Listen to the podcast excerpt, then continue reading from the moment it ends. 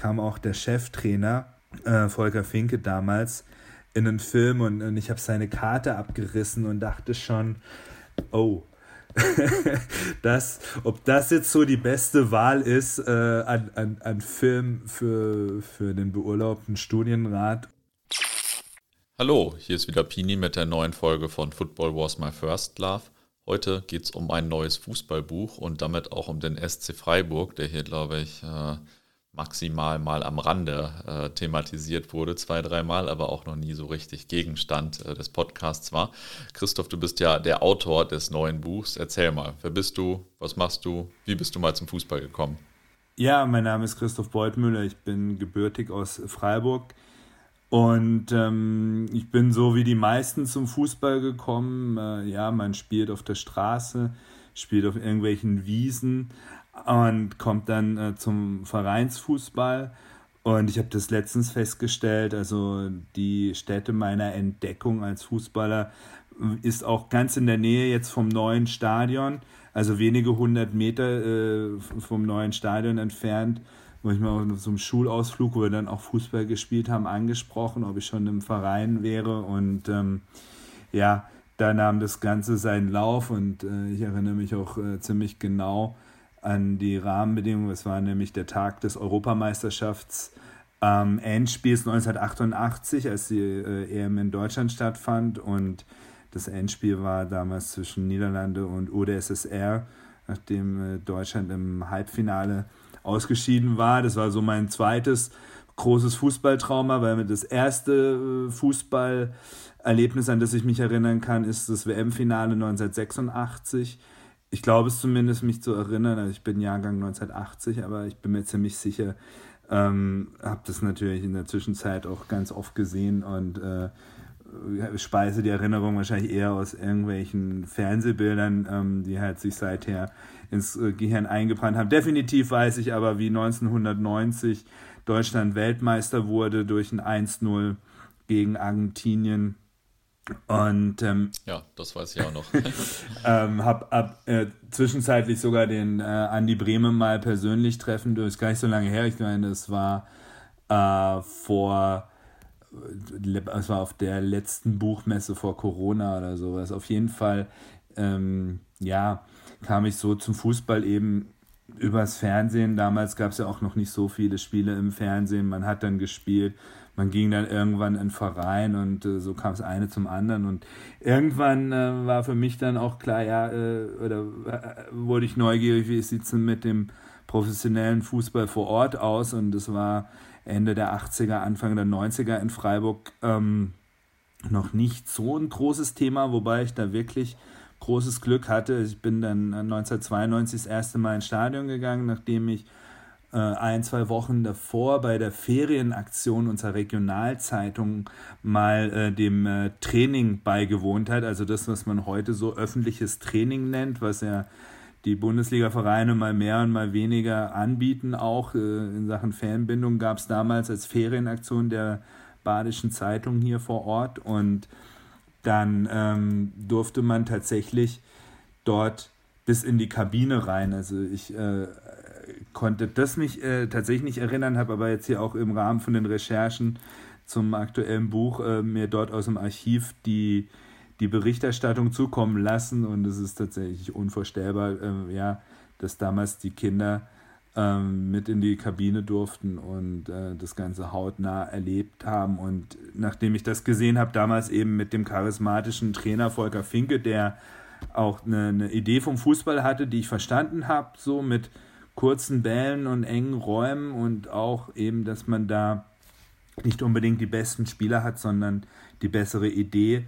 Mich das auch sehr begeistert und äh, wollte ich dann auch das äh, Spiel mal im Stadion sehen und dann war es nur damals so, ähm, dass ich das hätte äh, nicht alleine machen dürfen und mein Bruder hat sich erbarmt, der ist ein bisschen älter, äh, unter der Bedingung, dass es einen attraktiven Gegner gab und äh, der attraktive Gegner war damals Hannover 96. Äh, da mag man jetzt drüber schmunzeln, aber die waren seinerzeit immerhin amtierender Pokalsieger. Also wir reden von, von Juli 1992 und äh, Hannover 96 kam als amtierender Pokalsieger ins Dreisamstadion.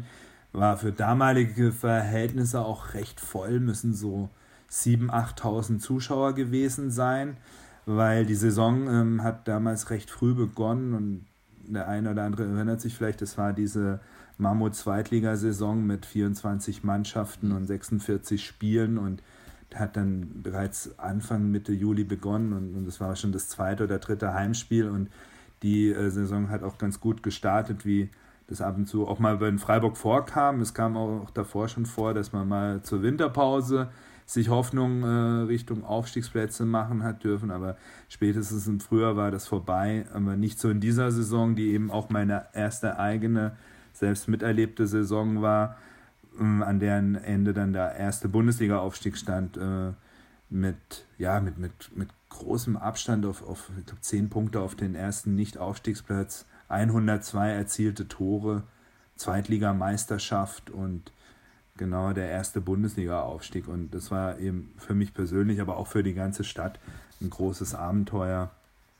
Ähm, ja, und, und ja, ein einschneidendes Erlebnis. Also sowas lässt einen dann äh, so schnell nicht mehr los. Ich war zwar ein bisschen jung, um, um das dann so in vollen Zügen auskosten zu können. Äh, so Stichwort Auswärtsfahrten und, und solche Dinge kamen dann erst später. Aber der Anfang war gemacht. Ich hatte dann auch meine erste Dauerkarte und ähm, habe die, die allermeisten Spiele auch gesehen in dieser, in dieser ersten Bundesliga-Saison. Okay. Ja, nicht schlecht. Das äh, ist natürlich wirklich glückliche zeitliche Fügung. Total, ja.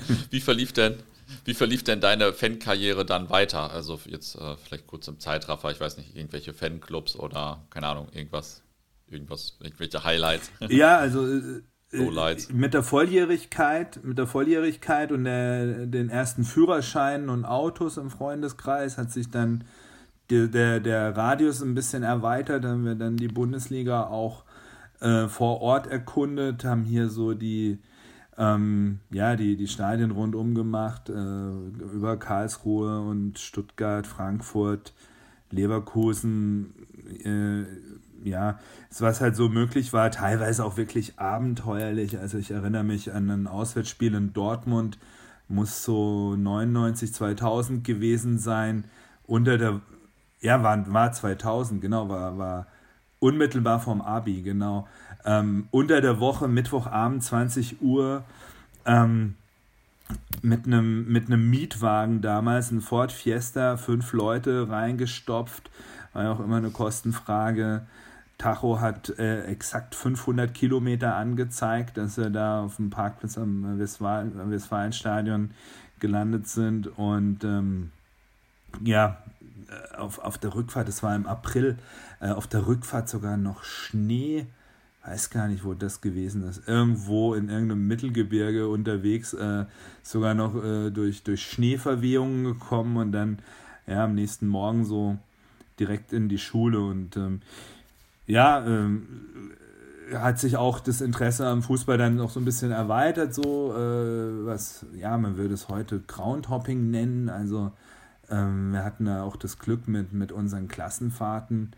Äh, waren wir zum Beispiel auch 99 in Barcelona gewesen, haben dann Espanyol gesehen, was auch eingeplant war, was wir im, im Kicker vorher äh, gelesen hatten, dass die Paarung ansteht, aber dann hatten wir noch das Glück, was aber vorher nirgends stand und Internet war ja auch noch nicht so äh, omnipräsent, äh, haben wir dann auf Eurosport gesehen äh, im Hotel, dass ähm, der FC Barcelona sein 100-jähriges Jubiläum feiert und haben dann ähm, vor Ort die, die Gelegenheit genutzt, da noch das Freundschaftsspiel dann auch unter der Woche auf der Klassenfahrt zwischen Barcelona und, und Brasilien der Nationalmannschaft zu sehen unter höchst dubiosen Umständen. Wir hatten keine Tickets, also wir haben keine Beweise, außer unsere Fotos von damals, weil ein Ticket hatten wir nicht. Vermutlich war es ein Dauerkarteninhaber, der so fünf Mann von uns da ins Stadion geschleust hat. Äh, in der zweiten oder dritten Reihe an der Eckfahne abgesetzt hat, 5000 Peseten, also so 50 Mark damals, von jedem genommen hat und dann verschwand. Und, und für uns war klar, es kann sich nur um Minuten handeln, dass, dass jetzt hier die Ordner aufkreuzen und uns wieder rausschmeißen. Aber war es dann nicht. Wir waren dann am Ende die Letzten, die noch im Stadion waren und äh, unsere Nationalhymne Badner Lied äh, in Camp Nou haben erscheinen lassen.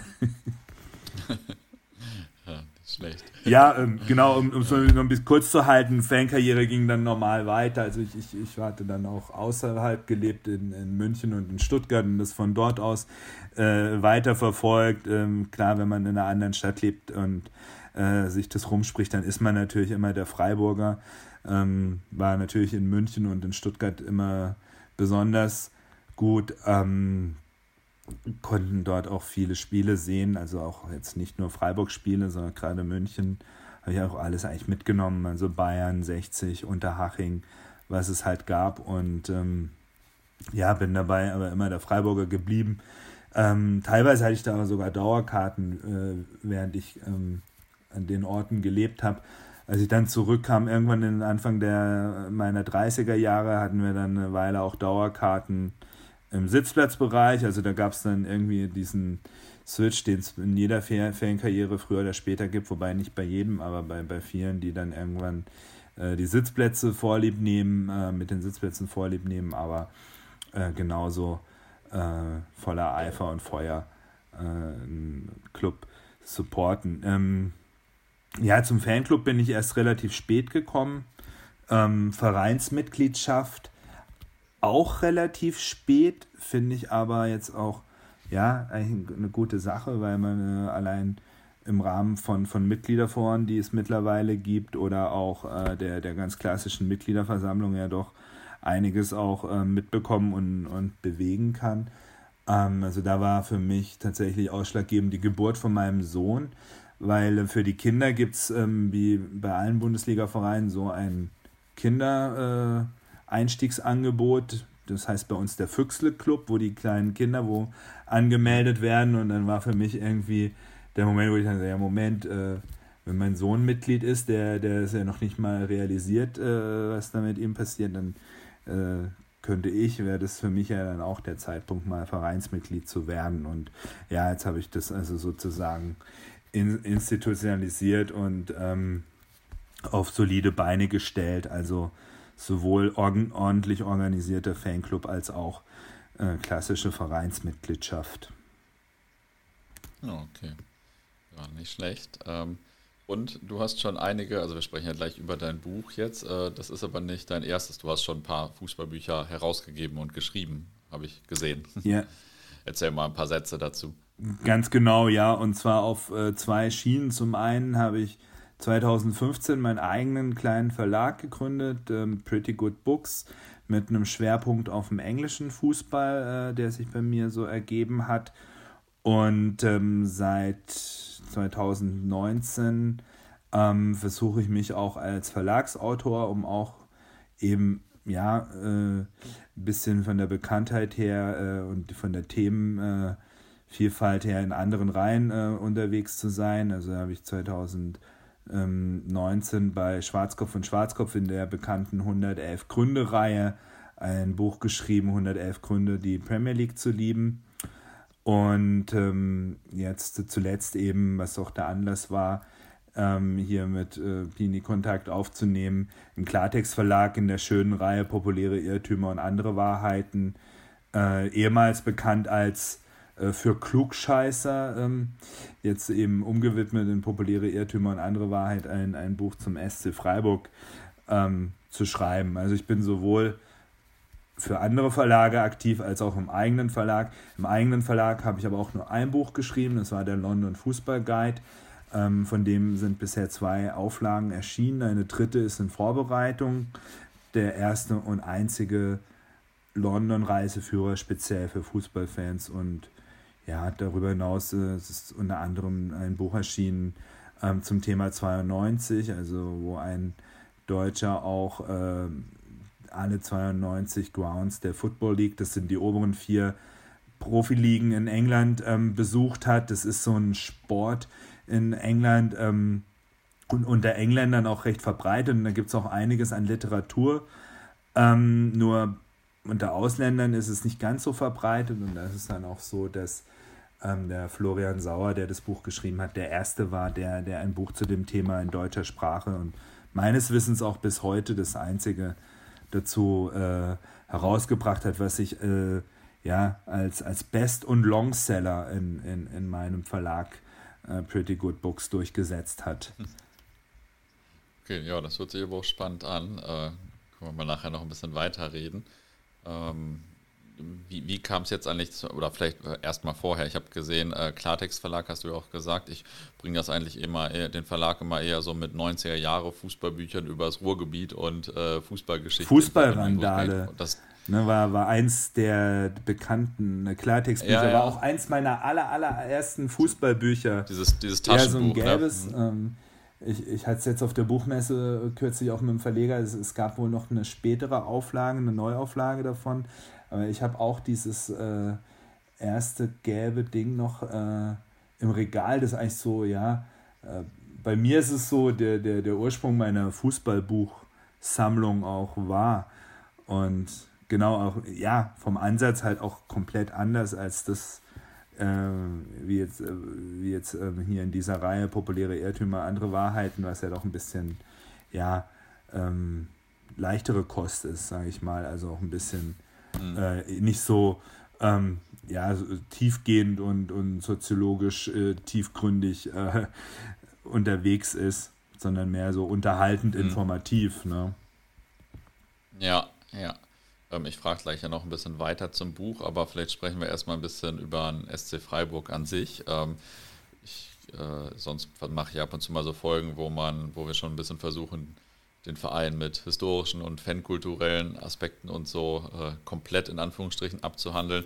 Hier machen wir es mal eher so ein bisschen auszugsweise, ähm, was wahrscheinlich daran liegt, äh, dass ich nicht so viel Zeit zur Vorbereitung hatte.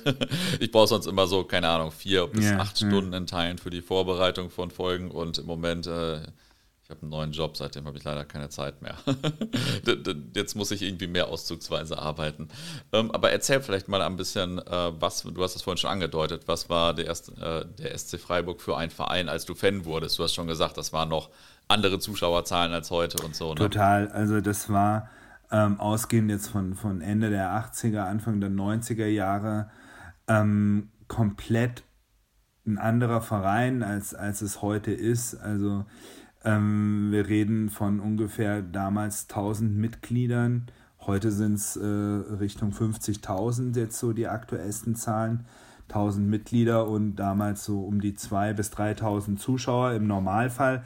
Also wenn nicht gerade äh, Schalke in der zweiten Liga gespielt hat, äh, die dann auch äh, die Hütte halt entsprechend voll gemacht haben, aber jetzt so rein ähm, von, von ähm, Freiburgs Seite her redet man über 1000 Mitglieder und 2000 Zuschauer im Schnitt und auch das ganze Stadion war ja lange Zeit äh, ja mehr ein, ein, ein besserer Sportplatz, ähm, der dann ja wie ich, wie ich äh, hinging, Anfang der 90er, da in der zweiten Liga hatten sie eine, eine Haupttribüne und, und eine Hintertortribüne, wobei die Geschichte von dieser Hintertortribüne halt auch so ein bisschen Freiburg-typisch ist weil äh, die wurde noch vor der Haupttribüne gebaut.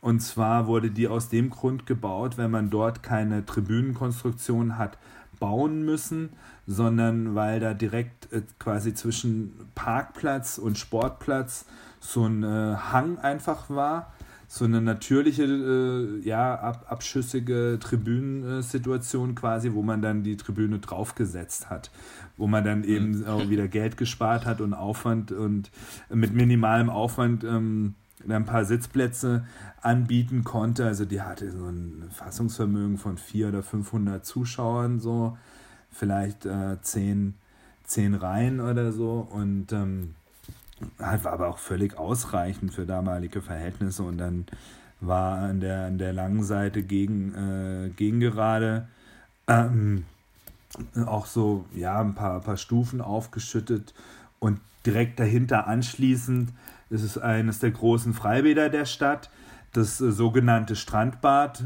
vermutlich weil halt an der Dreisam gelegen, wobei äh, nicht wirklich direkt an der äh, Dreisam, aber trotzdem halt Strand und es ist halt überliefert, dass ähm, im Sommer oder während der Badesaison vom Schwimmbad also mehr Lärm ausging als jetzt äh, vom Fußballstadion am Spieltag.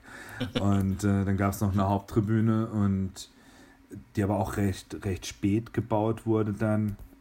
Noch gar nicht über die ganze Breite ging anfangs. Und ähm, ja, eine Kapazität hatte man dann so theoretisch von, von 12.000, 15.000 und äh, das wurde dann, äh, oder nee, es waren eher 12.000 und dann mit dem ersten Aufstieg wurde hinter diese Gegengerade, also an die Schwimmbadseite, ähm, ein Oberrang quasi aufgestockt mit Sitzplätzen. Ähm, dann war man in der ersten Bundesliga-Saison bei 15.000 Zuschauern und, und diese Kapazität war halt auch äh, dauernd ausverkauft. Und ähm, wenn wir über Fanszene nachdenken, es gab tatsächlich eine Handvoll Fanclubs zum damaligen Zeitpunkt.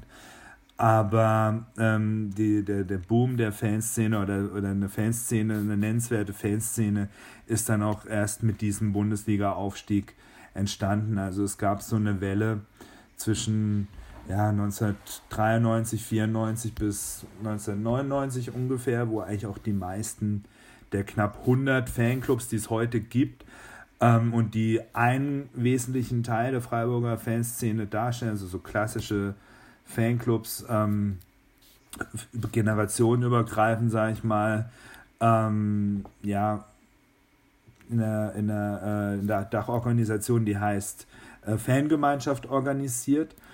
Und ähm, als diese Welle so ein bisschen abflachte von den klassischen Fanclubs, die sich da gegründet hatten, es gab ja dann auch die ersten, den ersten Bundesliga-Abstieg wieder 1997 mit einem unmittelbar darauf folgenden Bundesliga-Aufstieg ähm, im äh, Jahr drauf. Ähm, um die Jahrtausendwende dann äh, entwickelte sich auch in Freiburg wie an vielen Orten äh, die sogenannte Ultraszene auch.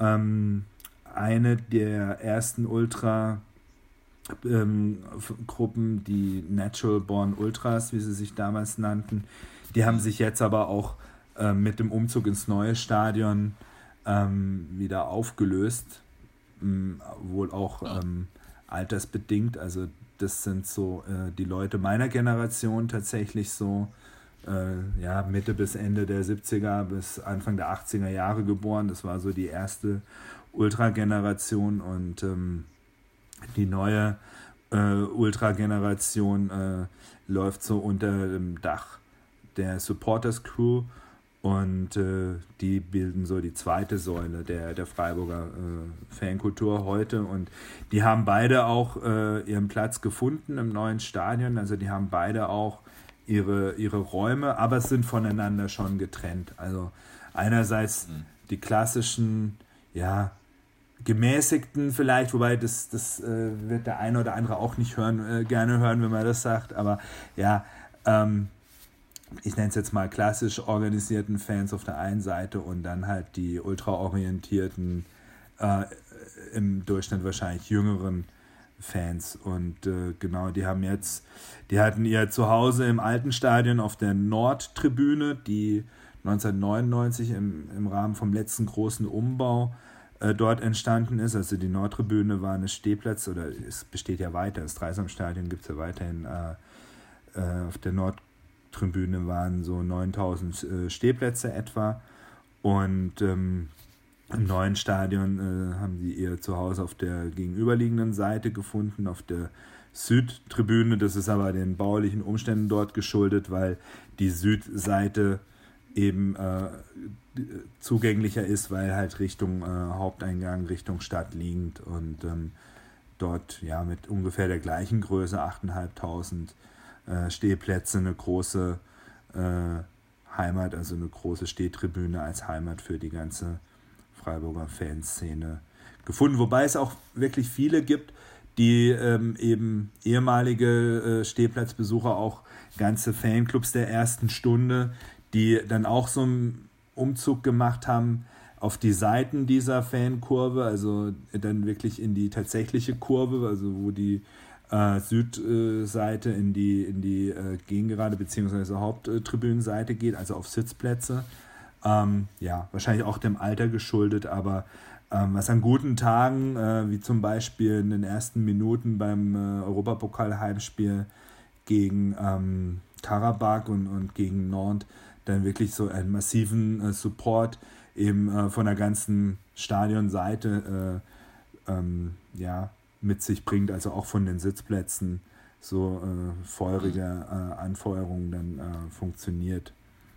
Nicht an allen Tagen bisher, muss ich auch alles anspiel einspielen, ist ja jetzt auch recht jung, das ganze Ding. Also ja, das erste Spiel, wo, wo so richtig das ähm, mal aufleben konnte, war jetzt im April gegen Bochum, ja, wo man halt so ohne ähm, irgendwelche 2-3G-Regeln und ohne Masken und so weiter ähm, ja, normal quasi äh, von einem normalen Support hat sprechen können und deswegen ist das Ganze auch noch recht jung, aber auf einem guten Weg, glaube ich. Also auch eben die zweigeteilte Freiburger harte Fanszene, sag ich mal, so ähm, zumindest in Sachen Support und Unterstützung, ähm, ja, in, in Einigkeit da im, im neuen Stadion. Ja, äh, ja, nicht schlecht jetzt. Äh ist mein Leitfaden schon wieder völlig durcheinander, aber ich springe erstmal noch ein bisschen zurück. Ähm, wenn man sich mit der Frühgeschichte des äh, Fußballs beschäftigt, also des deutschen Fußballs so allgemein, dann äh, stößt man eigentlich ja eher auf den Freiburger FC erstmal. Und äh, jetzt meine Frage, seit wann ist dann eigentlich der SC der erste Verein in Freiburg und wie kam es zur Ablösung? Ja, das ist richtig, was du sagst. Also Freiburger FC äh, kann sich äh, im Gegensatz zum SC Freiburg auch äh, deutscher Meister nennen. Ja, also äh, auf, auf einen äh, nennenswerten Titel zurückblicken, aber das ist halt auch schon eine ganze Weile her und äh, das war 1907 und, und damals war ja die deutsche Meisterschaft ähm, ja äh, nicht mit dem zu vergleichen, was, was wir jetzt hier seit der Bundesliga haben. Also 1907, das war ja eigentlich eher ein ein Pokalwettbewerb, der so über mehrere Runden gespielt wurde. Und es war damals auch eine einigermaßen große Überraschung, wenn man den Quellen äh, Glauben schenken darf. dass äh, Freiburg hat damals in Mannheim gegen Viktoria Berlin gespielt und ähm, überraschend dieses Endspiel um die deutsche Meisterschaft ja. gewonnen. Aber der Verein hat davon sehr, sehr lange gezehrt, war, war die Nummer eins der Stadt.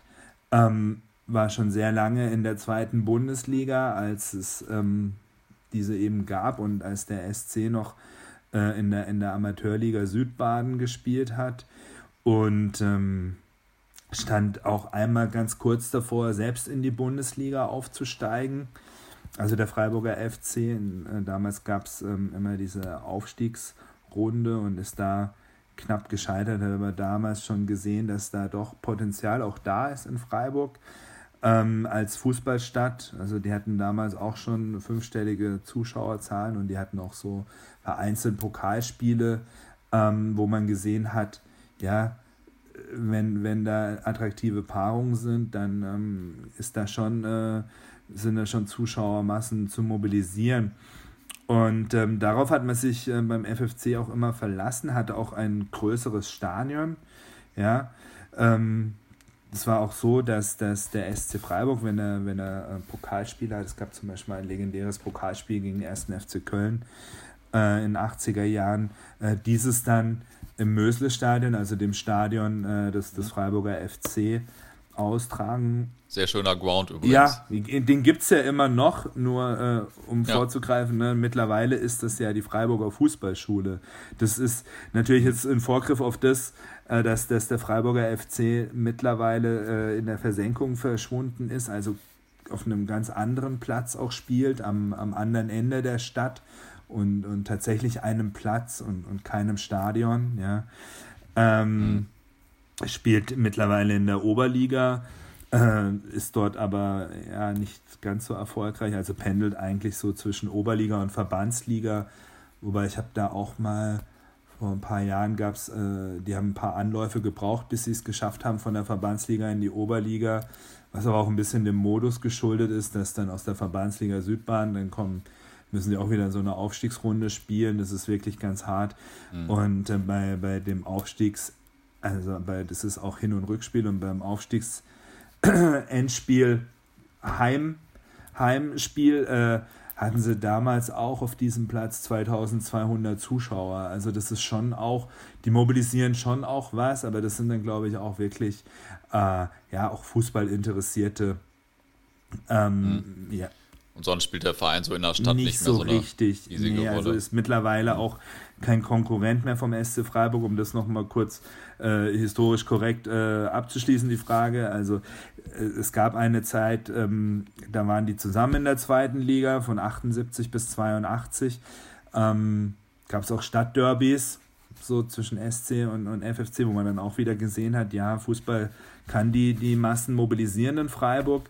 Ähm, dann ist aber der FFC abgestiegen und der, der SC ist äh, durchgängig zweitklassig geblieben bis zum Bundesliga-Aufstieg 93 und da ging es dann halt komplett auseinander, weil in der Zeit dann der Freiburger FC in, den, in der Versenkung versch verschwunden ist, also bis in die Landesliga runter. Ähm, genau, mittlerweile stabilisiert eben, oder ja, stabil ist das falsche Wort, also sie sind irgendwo zwischen Oberliga und und ähm, Verbandsliga. Und ähm, ja, sind heute eben kein Konkurrent mehr eigentlich für einen SC, sondern eher, äh, sie sind äh, Kooperationspartner. Also der Verein, also der Sportclub hat so ein paar Kooperationsvereine äh, in der Stadt, wo dann auch Jugendspieler, äh, die, die man schon für interessant und, und mit Potenzial betrachtet, eben unterkommen, weil im, im Hauptverein, im SC Freiburg, geht es erst mit der D-Jugend los. Ja, also mit 10- bis 12-Jährigen und, ja. und alles, was drunter ist, ist dann eben ein Kooperationsverein und ähm, ja, SC Freiburg hat dann ab und zu noch, äh, der FC Freiburg hat dann ab und zu noch mal so ein paar Coups gehabt, also hat dann noch mal so, so Allstars immer mal wieder mit, mit Hilfe von, von irgendwelchen Mäzenen, weil äh, die in der, in der Geschäftswelt eigentlich schon besser verwurzelt waren. Ja, ganz klassisch war das früher so, der SC war, also ganz schwarz und weiß jetzt gesprochen, der SC war der Verein der Arbeiter und der FFC war der Verein der, der Elite, der, äh, der, der Unternehmer, der, der Wohlhabenden und die haben dann immer mal wieder Geld akquirieren können, um dann so Leute wie Buffy Edmeier äh, vom VfB damals zum Beispiel äh, zu verpflichten oder auch äh, der, der ähm, äh, Charlie Schulz zum Beispiel, auch so ein Freiburger Original, der pendelte immer hin und her zwischen SC und FFC. Mhm. Oder ähm, auch Christian Streich zum Beispiel, ne? Christian Streich und Clemens Hartenbach, heute wichtige handelnde Personen ähm, im, im Sportclub Freiburg, also Cheftrainer und, und äh, äh, ja, sportlicher Leiter sozusagen, sind auch, äh, haben teilweise zusammengespielt beim FFC.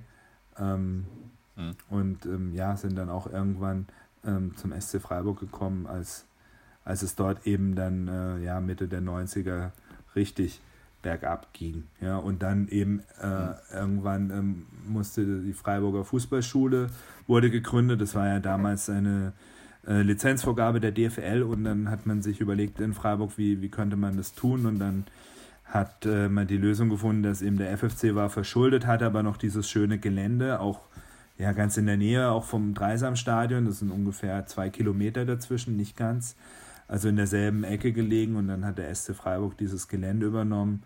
Der FFC war dann schuldenfrei, äh, aber halt auch heimatlos. Und ja, die, die, ja, für die Identität äh, und, und, und die, ja, ist das halt natürlich nicht förderlich. Also die Geschichte verblasst halt immer mehr beim FFC. Also äh, ja, 1907 ist jetzt halt doch schon eine Weile her.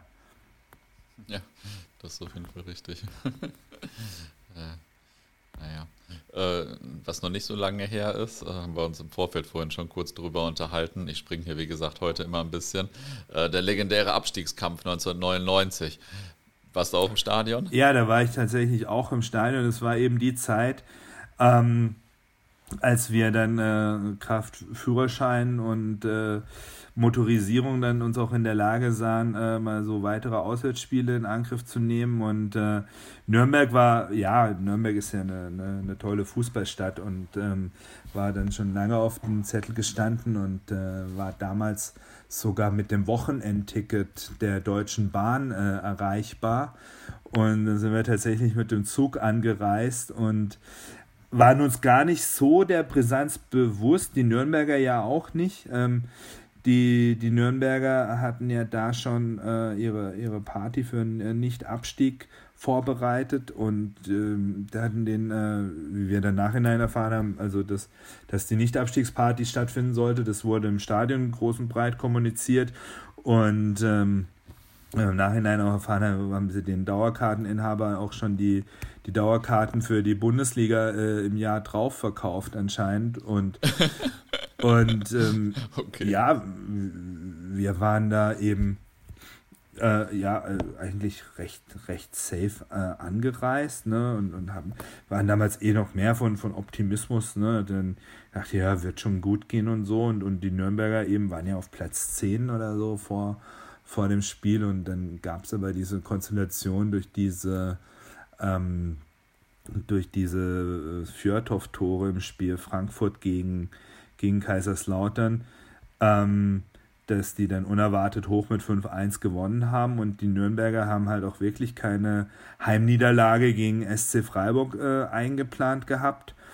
Und ähm, dann war die Konstellation auf einmal so, äh, dass, dass äh, die Nürnberger abgestiegen waren. Ne? Und ähm, das, das war so eine Sache, das, das ist so der, der klassische Fall im Nachhinein, es ist ja jetzt schon wirklich einiges darüber gesprochen worden und, und diese legendäre Radiokonferenz mit, mit Günter Koch und, und dem Kollegen beim Hessischen Rundfunk und beim äh, WDR war es, glaube ich, der, äh, wie heißt der, der Breukmann, ne? Manni, Manni Breukmann, ja. und ähm, ja, wurde jetzt viel nachbehandelt und ich habe auch äh, in meiner Eigenschaft als Verleger von, von Pretty Good Books ein Manuskript angeboten bekommen, erst vor zwei Jahren oder so, das äh, von einem jungen ähm, Buchgestalter, der diese Radioreportage so grafisch umgesetzt hat und, und auch äh, die die Bilder dann entsprechend ausgesucht hat, inklusive Fehlschuss von Frank Baumann, der das ganze Ding äh, ja für die Nürnberger hätte schaukeln können, aber aus einem oder zwei Metern da das Tor nicht getroffen hat, beziehungsweise unserem Keeper Richie Golds in die Arme geschossen hat. Ähm, das Buch ist auch erschienen, ähm, nur leider äh, nicht bei Pretty Good Books. Ich hätte es gerne gemacht, aber äh, der, der Autor, der Gestalter, der, der übrigens selber erst Mitte der 90er geboren war. Ja, und das zeigt auch so ein bisschen die, die, ja, äh, die, die Strahlkraft oder die, die Legendenbildung von diesem Thema. Also der, der war da zum damaligen Zeitpunkt ein, ein kleines Kind und hat es trotzdem so mitbekommen als, als besonderes äh, Erlebnis der äh, Bundesliga-Geschichte.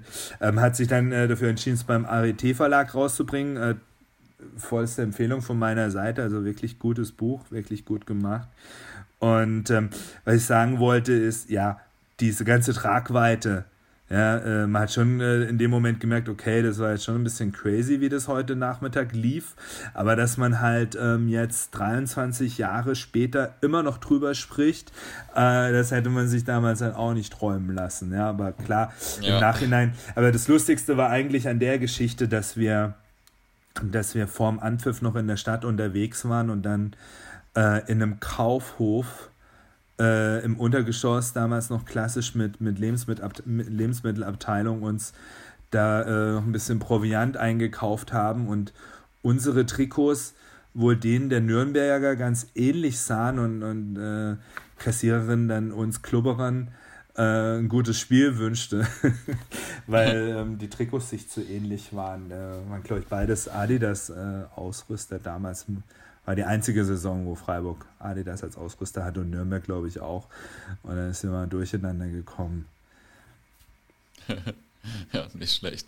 Hört sich auf jeden Fall nach einer guten Tour an. Und ja, das ist natürlich wirklich der legendärste Abstiegskampf überhaupt. Also äh, jetzt als Dortmund natürlich eher 1986 das Relegationsspiel, aber insgesamt da mit fünf Vereinen, die noch absteigen konnten, natürlich krass. Ähm, ihr werdet ja immer ein bisschen als ein besonderer Verein gesehen aus verschiedenen Gründen. Was sind denn deines Erachtens so die Aspekte, die den SC Freiburg von anderen Vereinen unterscheiden? Also von anderen Bundesliga-Vereinen, sage ich mal. Ja, das muss man jetzt so im äh, historischen Kontext ein bisschen betrachten. Also ähm, wie ich es anfangs schon äh, zum Ausdruck bringen wollte, ist halt der Verein 1992 und der Verein 2022, um jetzt mal diese beiden äh, Marken, die für mich jetzt halt wichtig sind, ne, weil einmal da hat es begonnen und das andere, ja, ist jetzt halt mein persönliches 30-jähriges Jubiläum mit, mit ähm, erstem eigenen Buch zum Thema, äh, ist fundamental unterscheidet. Also der Bundesliga-Aufstieg war, war komplett, komplett unwahrscheinlich damals. Ja, und das ist auch aus der damaligen Zeit, wie Volker Finke ähm, anfing, äh, der hat ja 1991 angefangen und schon in seiner ersten Saison äh, den, die Mannschaft da in die Aufstiegsrunde äh, geführt und, und ist dann aber an äh, Saarbrücken gescheitert in der, in der Südgruppe und ähm, aus der Zeit ist der, der Spruch vom damaligen Präsidenten Achim Stocker überliefert, dass er gesagt hat, ja, er kann ja machen, was er will, aber bitte nicht aufsteigen, weil sie haben überhaupt kein Geld dafür und überhaupt keine Möglichkeit, äh, die Bundesliga zu ermöglichen, halt in, in, in Freiburg. Ne? Also das, ist, das sind halt die Rahmenbedingungen, die damals waren. Äh, die haben teilweise halt auf den benachbarten äh, Unisport äh, Rasenplätzen trainieren müssen, weil halt äh, der eigene Rasen, ja, äh, entweder geschont werden oder halt äh, aufgeforstet werden musste und äh, total unwahrscheinliche Rahmenbedingungen und, und Voraussetzungen, also ein, ein, ein, Stadion, was halt schon für die zweite Liga eigentlich ungeeignet war, ähm, eine Lage halt in einem Nadelöhr der Stadt, wo man eigentlich auch gar nicht so richtig hinkommt, wo man mit dem Auto stundenlang im Stau steht, keine Parkplätze, eine hoffnungsvoll über, hoffnungslos überfüllte Straßenbahn als einzige äh, Anreisemöglichkeit. Viele sind ja damals dann auch mit dem Fahrrad gefahren, das war eher der Not geschuldet. Und ähm, das war schon alles in allem besonders und dann halt diese ganzen kleinen Geschichten. Äh, der Volker Finke hat sich damals vom Schuldienst beurlauben lassen als Lehrer, hat mit dem Jens Todd einen äh, Schüler aus seiner Klasse mitgebracht, ja, und als Spieler, als Spieler äh, da eingeführt, ja, also hatte eine Vorgeschichte, die waren ja schon in Havelse gewesen, aber trotzdem, ähm, ja, als beurlaubter Studienrat mit der Studententruppe da auf einmal in die Bundesliga aufgestiegen. Das, das war schon besonders, besonders, sagen wir mal so. Und ähm, ja, ich, ich bin aber trotzdem der Meinung, es ist heute immer noch besonders, wenn man ja immer die, ja, die Wettbewerbssituation auch betrachten kann und, und das Fußballgeschäft, äh, was man jetzt in dem Kontext wirklich so sagen muss, Geschäft ist ja brutal gewachsen seither und, und hat ja Ausmaße angenommen, ähm, die man sich hätte damals gar nicht vorstellen können. Und in dem Setting, wie es jetzt heute ist, muss man ja erstmal sagen, ja, es fängt schon bei der Rechtsform an.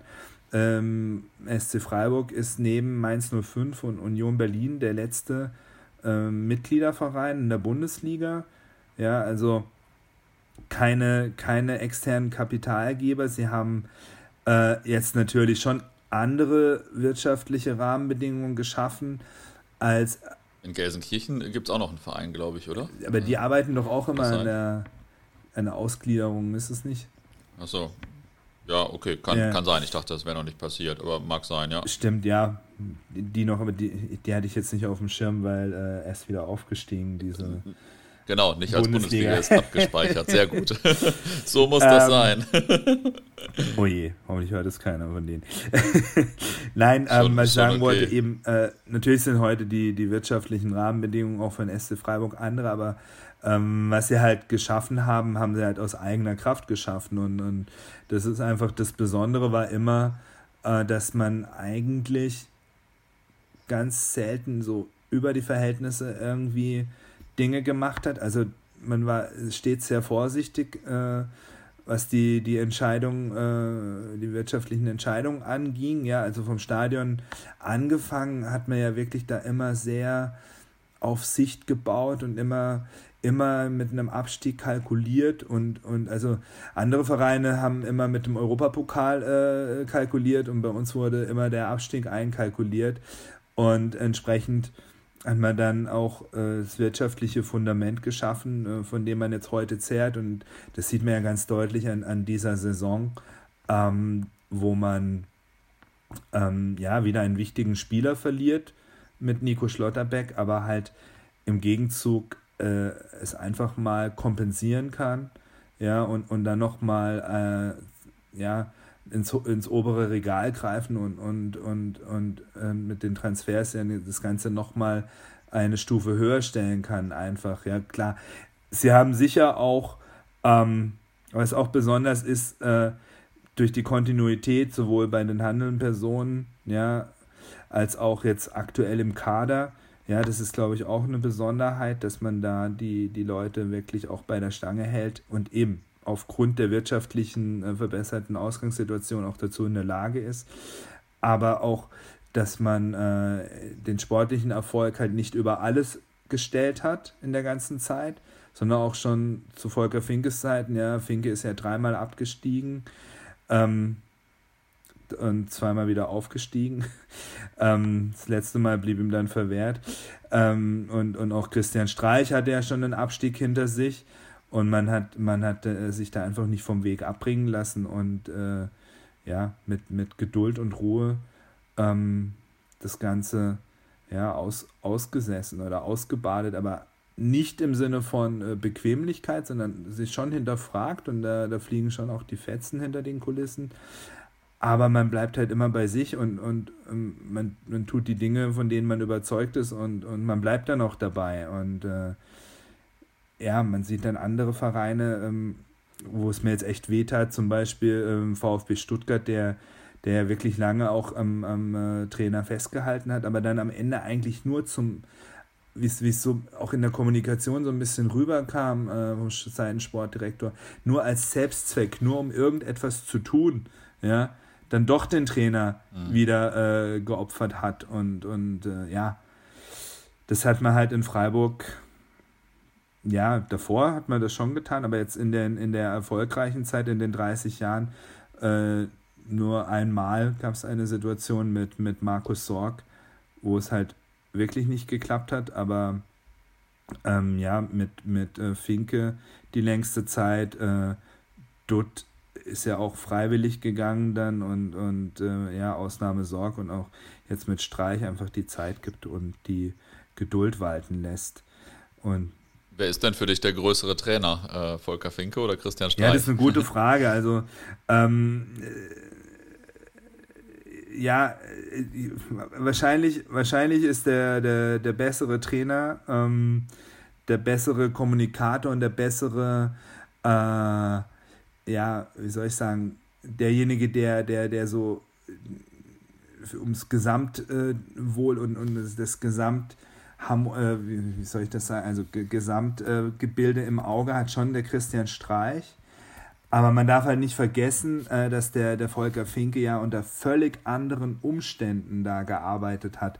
Und ich würde mal sagen, gemessen an, den, an der Ausgangssituation äh, ist die Leistung vom Volker Finke gar nicht hoch genug einzuschätzen. Ja, also ähm, das, das äh, sagt auch Christian Streich immer, wenn er darauf angesprochen wird. Er wurde ja auch selbst von, von Finke ähm, rekrutiert, äh, sozusagen. Ja, also Streich war ja äh, auch eine der, der Finke-Entdeckungen, der gesagt hat, der, der braucht eine Position im Verein und kam dann in, in, die, in die Jugendabteilung.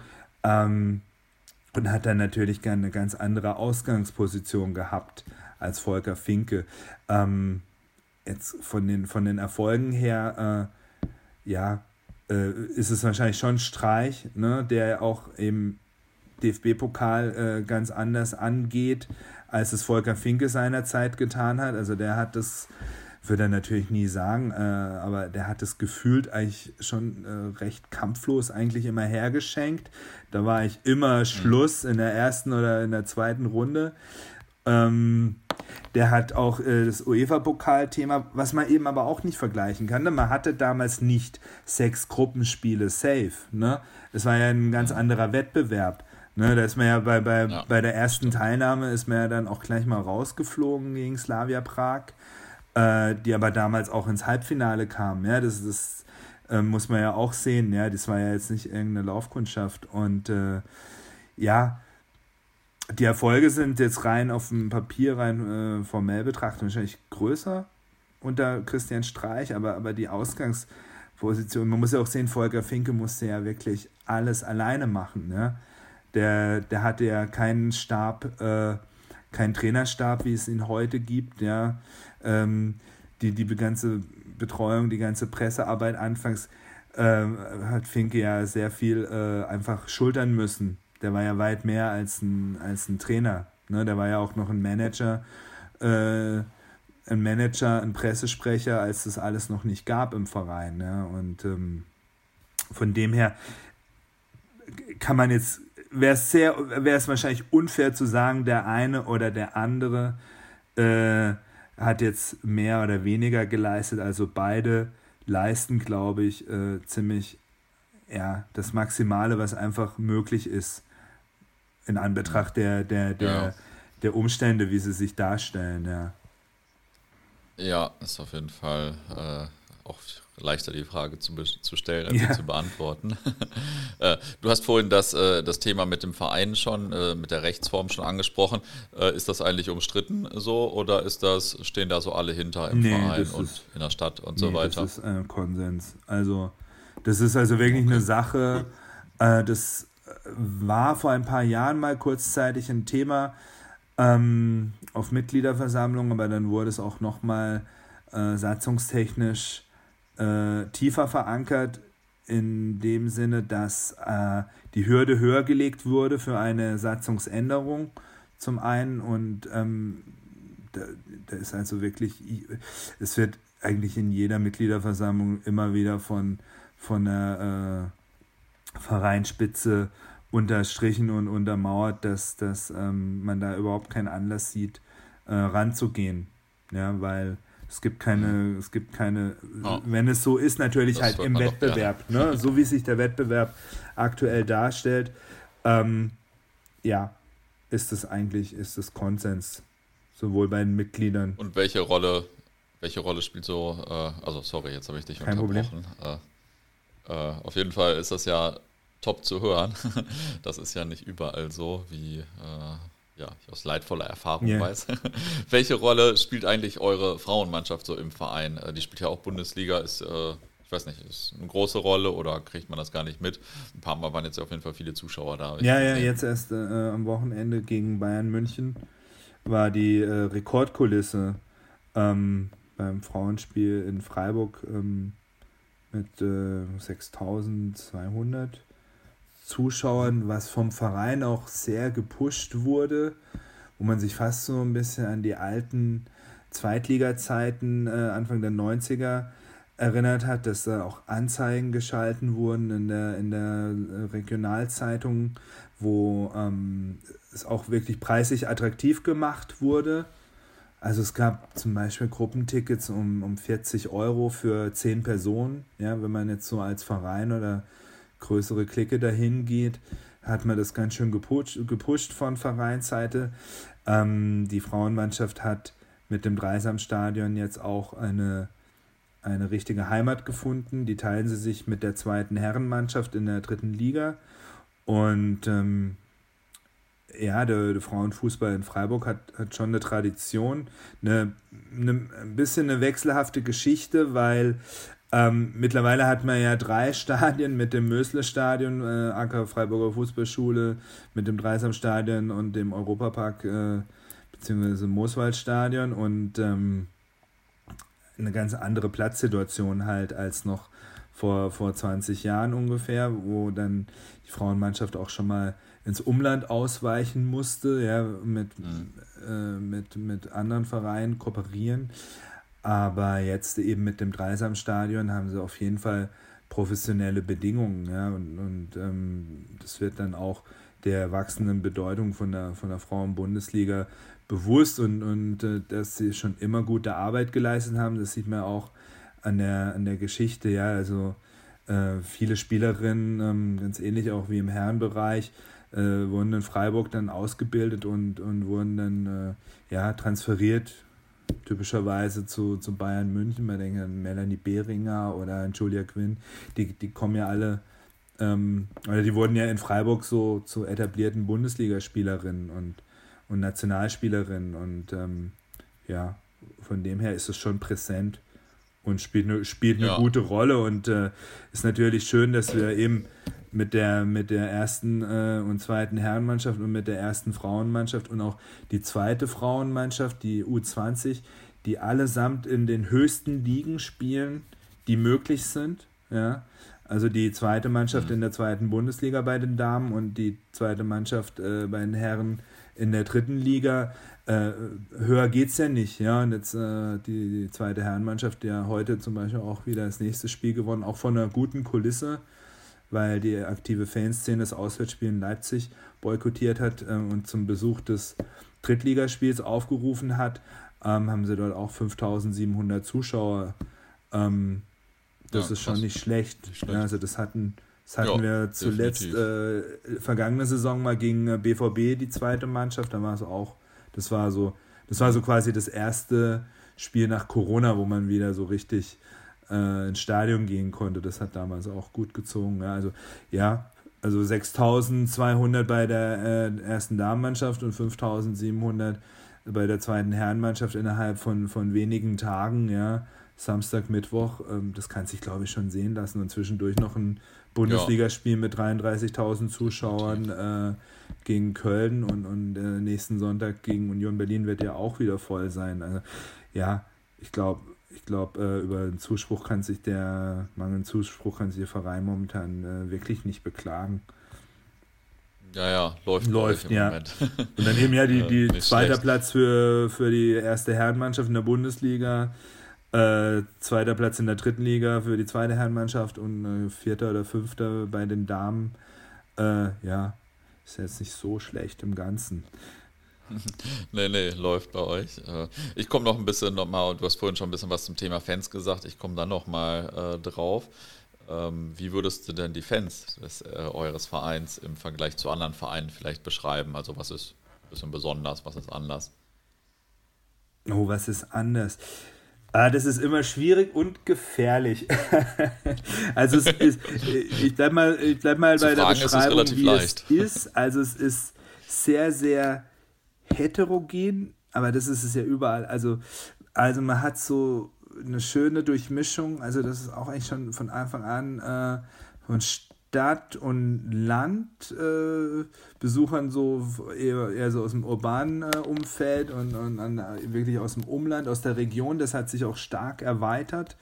Also der, der, das Einzugsgebiet hat sich enorm vergrößert. Also äh, früher war es so, alles was so östlich in Schwarzwald reinging, äh, fiel eigentlich ziemlich bald äh, und auch die ganze Bodenseeregion war, war hoffnungslos an VfB Stuttgart verloren.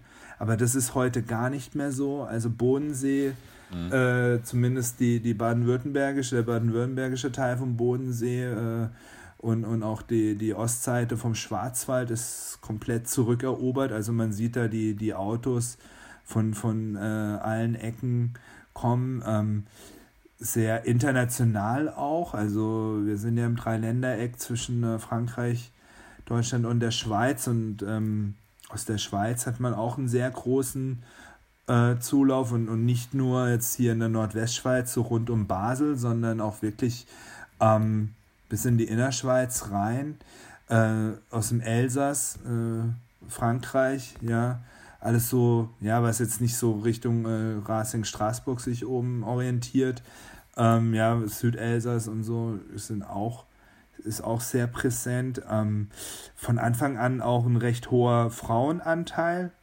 würde ich sagen. Sehr studentisch auch nach wie vor. Wenn auch nicht mehr ganz so prozentual, äh, also nicht mehr so überproportional viel wie in meiner Erinnerung in den 90er Jahren. So, als es eben, äh, ja, mit dem Lehrer Volker Finke und, und der sogenannten Studententruppe halt auch äh, zu gut alles gepasst hat. Ja, ähm, ja aber, aber sehr, sehr heterogen. Also ähm, viele Familien auch, das muss man sagen. Also das hat der Verein auch geschafft, da zum einen auch, äh, die haben halt diesen äh, vorher angesprochenen Füchselclub als, als äh, ja, als, als äh, Start in de, ins Vereinsleben äh, nicht nur einfach so pflichtgemäß äh, aufgesetzt, weil das eben eine DFL-Lizenzierungsanforderung war, sondern auch wirklich mit Leben gefüllt und, und profitieren eigentlich sehr stark davon. Also ich glaube, das hat auch eben Familien und, und Fan-Nachwuchs reingebracht. Also man sieht auch echt viele Kinder und Familien einfach äh, im Stadion nach wie vor.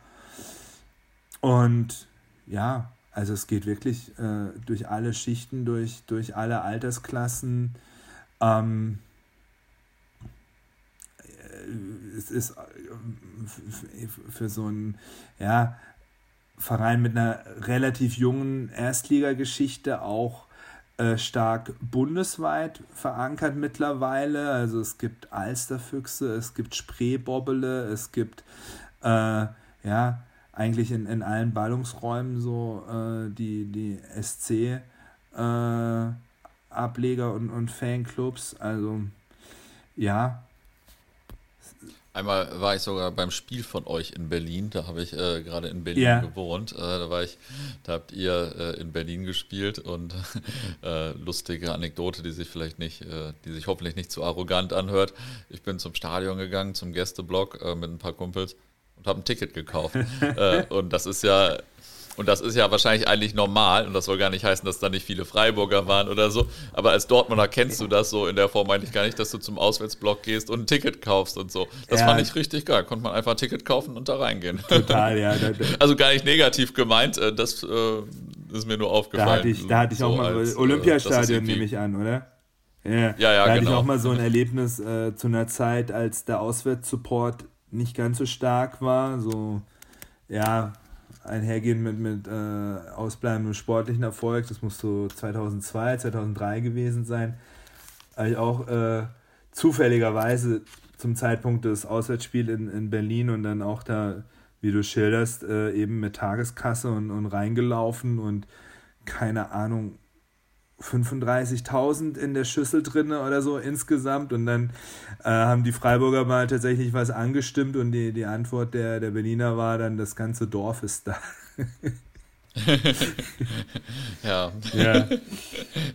naja, äh, auf jeden Fall ganz gute Anekdoten und äh, ich meine, es ist ja wahrscheinlich normal, dass man in Berlin da noch Tickets kaufen kann oder so. Ja, also Berlin ist ja auch einer der Clubs, die, cool. die ihre Tickets mit, mit Rabatt verkaufen. Ne? Also das Mhm. die, die man auf irgendwelchen Rabattplattformen findet, wo man dann zwei für. Ich glaube, die hatten letztens sogar, äh, da hat, hat kurz hintereinander Hoffenheim und Freiburg dort gespielt, haben sie sogar badische Wochen angeboten und ich glaube, wenn du beide Spiele besucht hast, war eins frei oder irgendwas in der Art.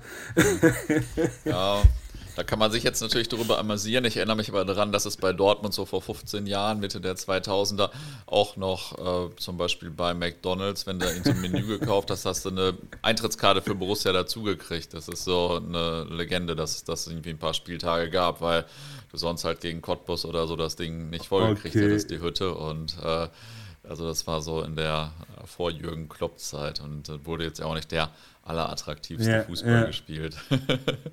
Jetzt bin ich schon bei BVB schon wieder, irgendwie, ich lande natürlich immer bei Borussia. Es gab ja auch mal in den 90ern so eine kleine Fanfreundschaft Freiburg-BVB, zumindest ist die so überliefert. Äh, hast du die damals eigentlich auch wahrgenommen oder hat die bei euch gar keine Rolle gespielt? Ist das nur so eine, so eine Dortmunder Na doch, doch, äh, das, das, das, sagt mir schon was. Ähm, da gab es sogar Schals seinerzeit also so wie mhm. Begegnungsschals gab es äh, Freundschaftsschals.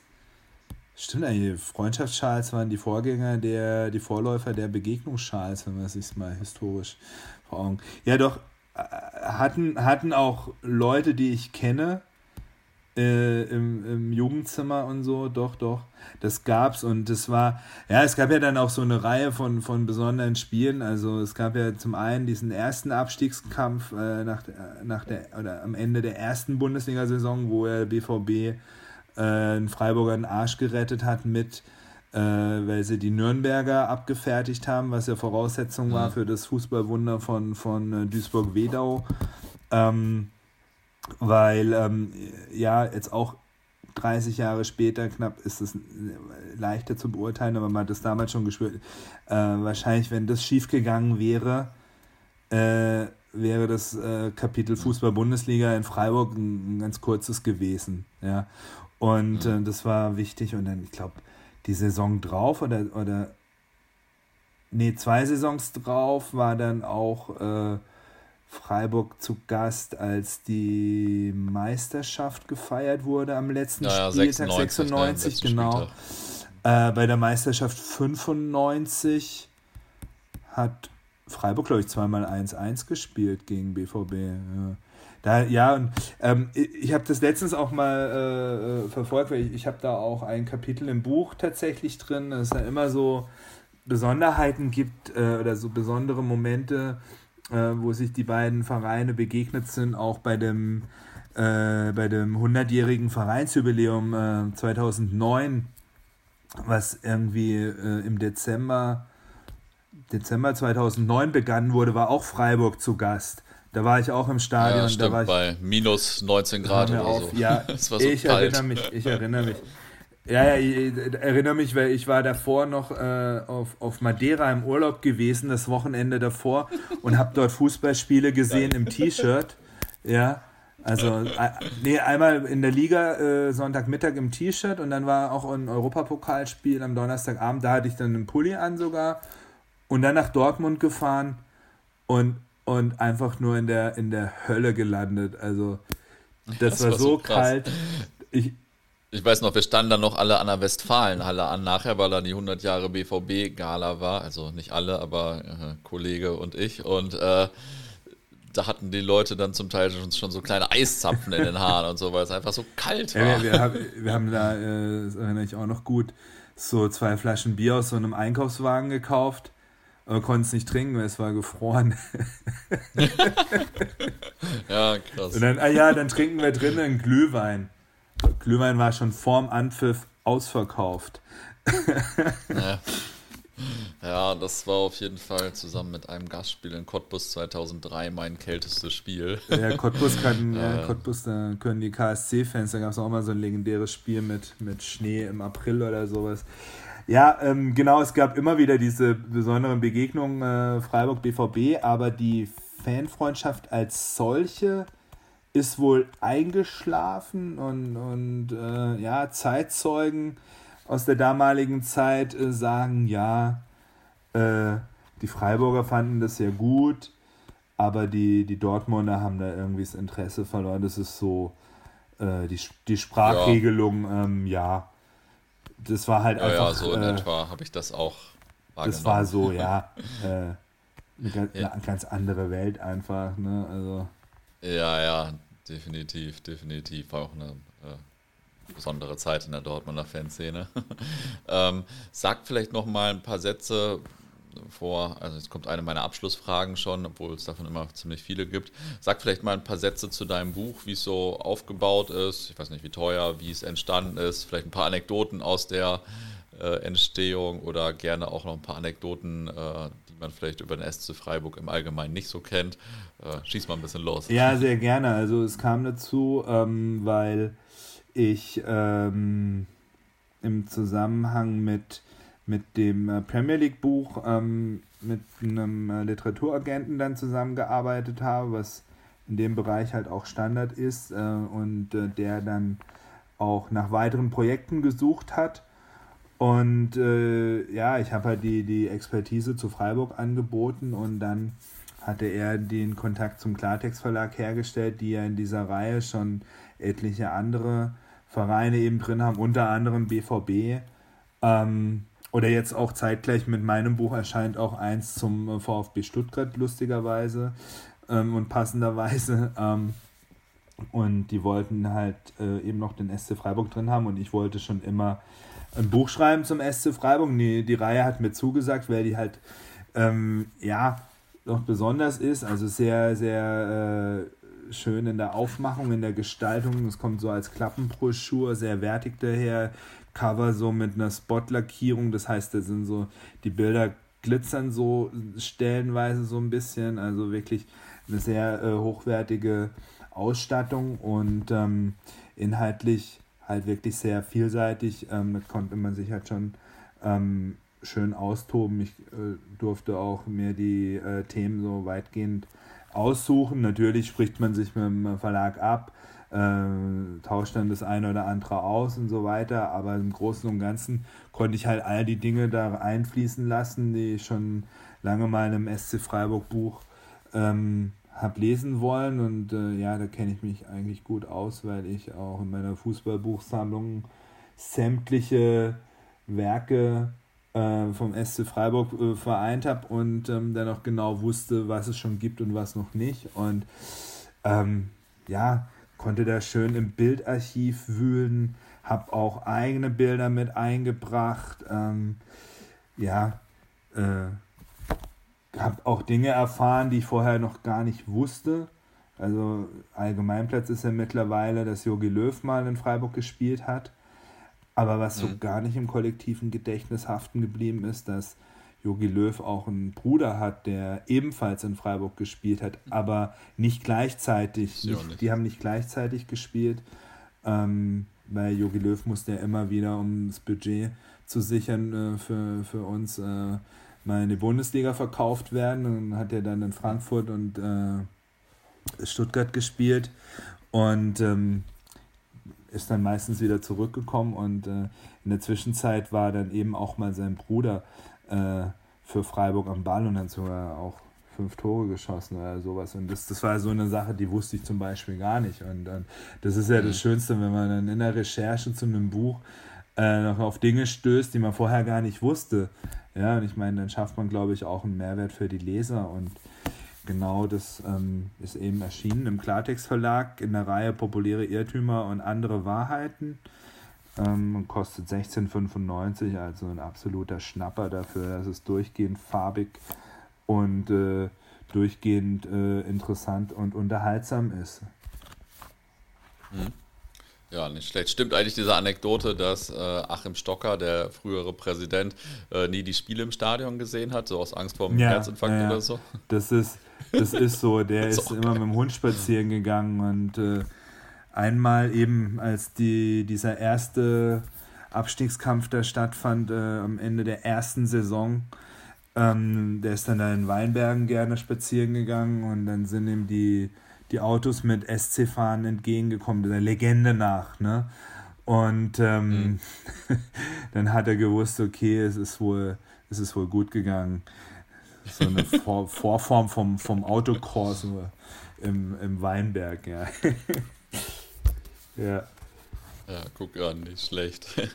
Und zum allerletzten Abschluss müssen alle Gäste hier immer noch eine interessante oder amüsante Anekdote aus ihrer Fankarriere erzählen oder Autorenkarriere oder wie auch immer. Hast du auch eine für uns? Ja, ähm, das ist, das ist so, so eine Sache, also äh, muss ich das so vorstellen, in, äh, in Freiburg äh, sind die, die Fußballer so Teil der Stadtgesellschaft. Ja, also man darf sich das nicht so vorstellen, dass die in irgendeinem Elfenbeinturm leben und dann nie wieder gesehen werden, äh, sondern es ist gang und gäbe, äh, den, den Herrschaften äh, zu begegnen. Ja, also sowohl mhm. Äh, bei den Herren als auch bei den Frauen. Ja, also die die ähm, mischen sich da ganz normal unter das Volk. Also das ist da jetzt nicht so das große Ding, einen Spieler irgendwo in der Stadt zu treffen oder bei, bei normalen Dingen, ja. Und, und, und deswegen äh, ja, könnte ich jetzt einen ganzen Haufen erzählen, aber woran ich mich immer, immer wieder begeg äh, gern be erinnere, ist eine Begegnung ähm, mit Volker Finke. Äh, das war so äh, das war zu meiner Zivildienstzeit, also 2000, 2001. Da habe ich nach dem Zivildienst, äh, also abends sozusagen, ich hatte einen Zivildienst, eine Zivildienststelle so neun bis fünf quasi in einer, in einer Behindertenwerkstatt und dann bin ich immer abends ins Kino gegangen und habe dort noch ein paar Stunden gearbeitet.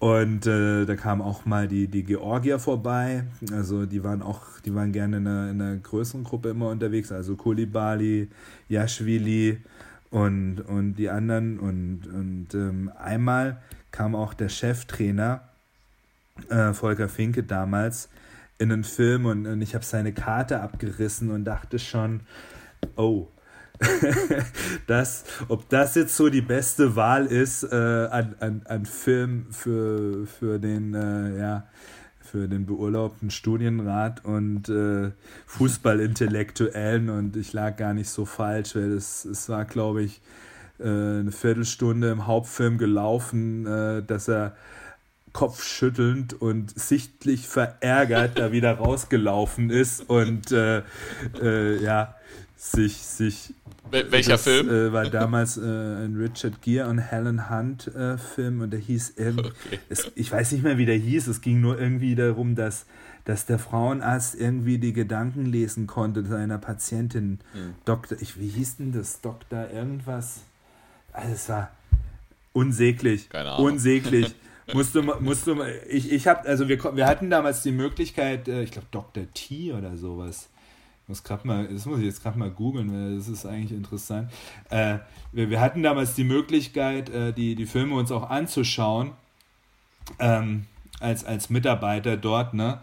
Aber diesen Film wollte niemand sehen und das Dr. T and the Women, ja. Zwei, okay, 2000 ja. von äh, Robert Altman immerhin. Und äh, ja, Richard Gere war Dr. Sullivan, Travel uh, uh, uh, und, und ein Haufen. Mit Liv Taylor auch noch. Aha. Ja, genau. Dr. T and the Women. Mhm. ja. Genau, und das hat dem äh, Volker Finke so gar nicht gefallen. Und ich, ich, ich hoffe, er verzeiht mir es, falls er es hört. Es ist, es ist glaube ich, verjährt. Es, es sind äh, über 20 Jahre. äh, Falls er es hört, wird er es bestimmt verzeihen und ich freue mich auf jeden Fall, falls er es hört. Die Chance ist aber, glaube ich, äh, übersichtlich. cool, ich sage erstmal vielen Dank für das Gespräch. Ich danke dir. Hat richtig Spaß gemacht.